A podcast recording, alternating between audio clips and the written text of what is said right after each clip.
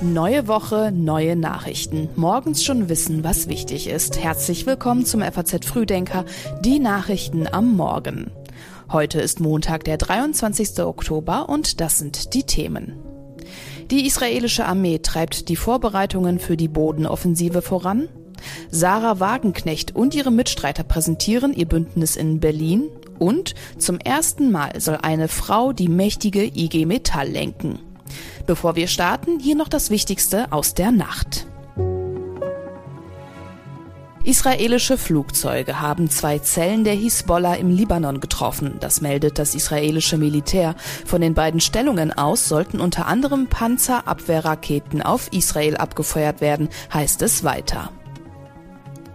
Mehr als 1400 Migranten aus Afrika haben am Wochenende die Küsten der Kanarischen Inseln erreicht.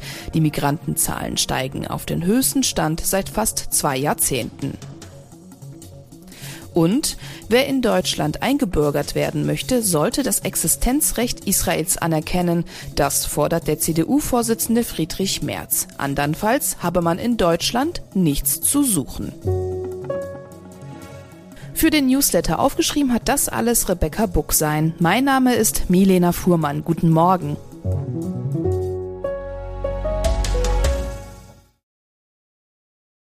Die internationale Krisendiplomatie ist auch heute wieder Thema beim Treffen der EU-Außenminister in Luxemburg. Dabei wird es vor allem um die Frage gehen, wie die EU dazu beitragen kann, eine weitere Eskalation zu verhindern. Mit Blick auf die Ukraine werden geplante Sicherheitszusagen des Westens und die Beteiligung der EU daran ein Thema sein. Die meisten notleidenden Menschen im Gazastreifen warten währenddessen immer noch auf Hilfe.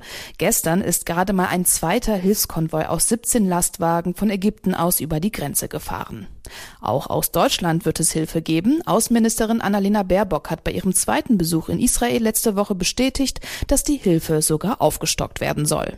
Die Lage in Gaza ist katastrophal. Es fehlt an allem Wasser, Nahrung, Medikamenten. Die Verantwortung dafür tragen die Hamas, mit ihren Gräueltaten am letzten Wochenende. Wir haben unsere deutsche Hilfe für Gaza deshalb um 50 Millionen Euro erhöht und können mit unserer Hilfe sofort loslegen. Die israelische Armee hat am Wochenende mit intensiveren Angriffen auf den Gazastreifen die geplante Bodenoffensive vorbereitet. Fachleute gehen davon aus, dass diese schwierig sein und vor allem auch lange dauern wird. Nach eigenen Angaben will das Militär außerdem heute auch damit beginnen, Freiwillige einzuberufen. Währenddessen haben in Berlin gestern tausende Menschen am Brandenburger Tor mit einer Kundgebung ein Zeichen gesetzt gegen Antisemitismus und für Solidarität mit Israel. Mit dabei war auch Bundespräsident Frank-Walter Steinmeier. Jüdisches Leben zu schützen, auch das ist unsere besondere Verantwortung und unser Auftrag aus der Geschichte. Er ist eingeschrieben in das Fundament, auf dem unsere Demokratie gebaut ist. Der Schutz jüdischen Lebens ist Staatsaufgabe, aber er ist auch Bürgerpflicht. Jawohl. Die frühere linken Fraktionschefin Sarah Wagenknecht stellt heute in Berlin ihr neues Bündnis vor. Der bereits registrierte Verein, der als Vorstufe zur Gründung einer eigenen Partei gilt, soll Bündnis Sarah Wagenknecht für Vernunft und Gerechtigkeit heißen. Die Frage, die sich da natürlich stellt, ist, was verbirgt sich dahinter?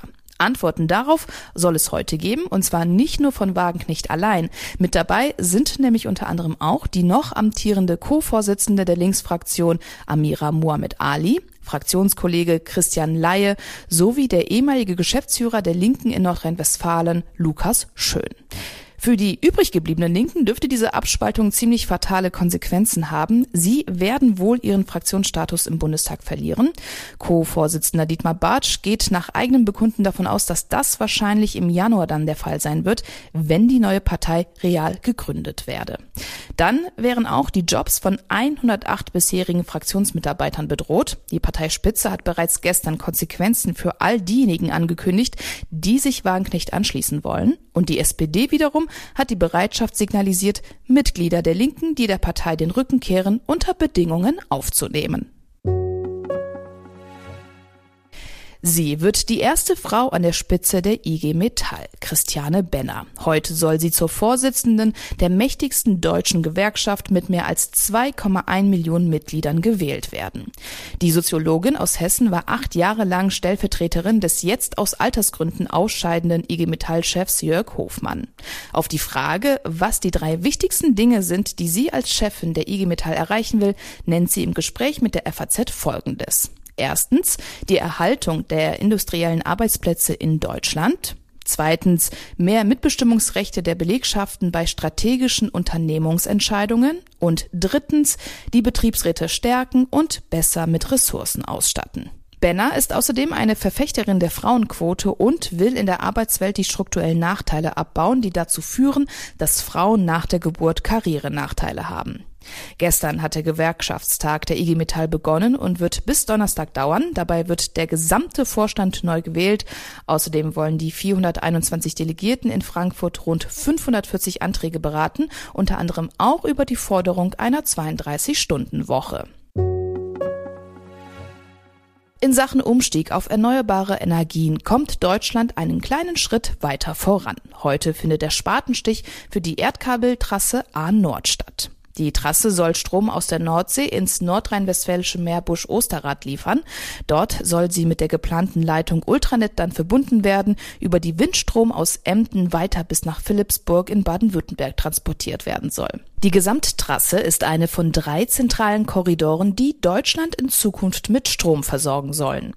Beim heutigen Spatenstich im emsländischen Meppen ist auch Bundeswirtschaftsminister Robert Habeck dabei. Dass es jetzt endlich einen Schritt weitergeht, wird vor allem ihn freuen. Beim Windgipfel im März diesen Jahres hatte er sich nämlich noch für einen schnelleren Ausbau der Windkraft eingesetzt. Im Kern ist es so, dass wir mit den großen Gesetzespaketen des letzten Jahres und beispielsweise mit der Notfallverordnung vom Anfang dieses Jahres ich würde sagen, die großen Brocken auf dem Weg zu einem beschleunigten Ausbau der erneuerbaren Energien weggeräumt haben. Die großen Brocken heißt, kleinere Feldsteine liegen noch auf dem Weg. Windkraft als zentraler Baustein der Energiewende beschäftigt auch die EU-Kommission. Sie möchte den Ausbau vorantreiben und Genehmigungsverfahren verkürzen. Die Brüsseler Behörde wird dazu morgen ein entsprechendes Windkraftpaket vorlegen.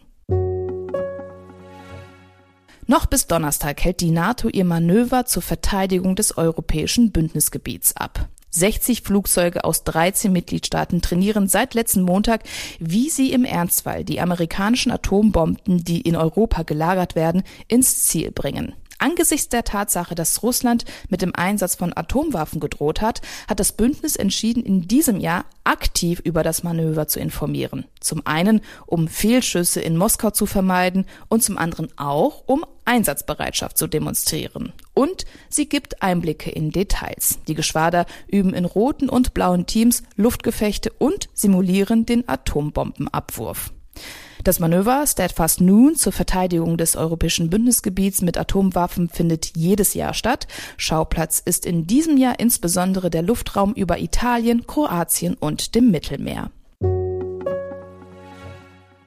Es gehört zu den beliebtesten Museen in Berlin und ist gleichzeitig schon längst eine halbe Baustelle. Die Rede ist vom Pergamon Museum. Ab heute bleibt es für mehrere Jahre komplett geschlossen. Der Bauabschnitt A, also der Nordflügel des Baus sowie der Zentraltrakt mit dem berühmten Pergamonaltar, ist ohnehin schon seit 2013 für Besucher geschlossen. Er soll 2027 wieder zugänglich sein. Von heute an schließt jetzt aber auch Abschnitt B. Erst 2037 soll dann alles fertig und wieder geöffnet sein. Die Kosten sind im Laufe der Jahre ziemlich explodiert und könnten am Ende bei 1,5 Milliarden Euro liegen. Ursprünglich war auch mal geplant, dass einige Teile des Museums während der Arbeiten weiterhin besichtigt werden können. Diese Pläne wurden von der zuständigen Stiftung Preußischer Kulturbesitz und dem ausführenden Bundesamt im März aber überraschend gekippt. Am letzten Tag vor der Schließung war das Pergamon-Museum entsprechend richtig voll. Nach Museumsangaben wurden rund 5000 Besucher gezählt. Und wie jeden Montag gibt es hier noch einen kurzen Blick darauf, was in dieser Woche wichtig wird. Die Organisation für wirtschaftliche Zusammenarbeit und Entwicklung stellt heute ihren neuen Migrationsausblick 2023 vor. Schwerpunkte bilden diesmal die Themen Arbeit und Fluchtasyl sowie Integration. Die Staats- und Regierungschefs treffen sich am Donnerstag und Freitag in Brüssel. Neben dem Gaza-Krieg wird es auch um die Dauerthemen Ukraine-Hilfe sowie den Kampf gegen unerwünschte Migration gehen. Und nach zehn Zinsanhebungen in Folge erwarten Fachleute, dass die Europäische Zentralbank am Donnerstag die Weichen für eine mehrmonatige Zinspause stellen könnte. Über all das werden wir Sie natürlich informieren, immer aktuell auf faz.net und morgens hier über den Podcast. Der nächste FAZ Frühdenker kommt schon morgen um 6 Uhr. Ich wünsche Ihnen jetzt einen erfolgreichen Start in diesen Tag.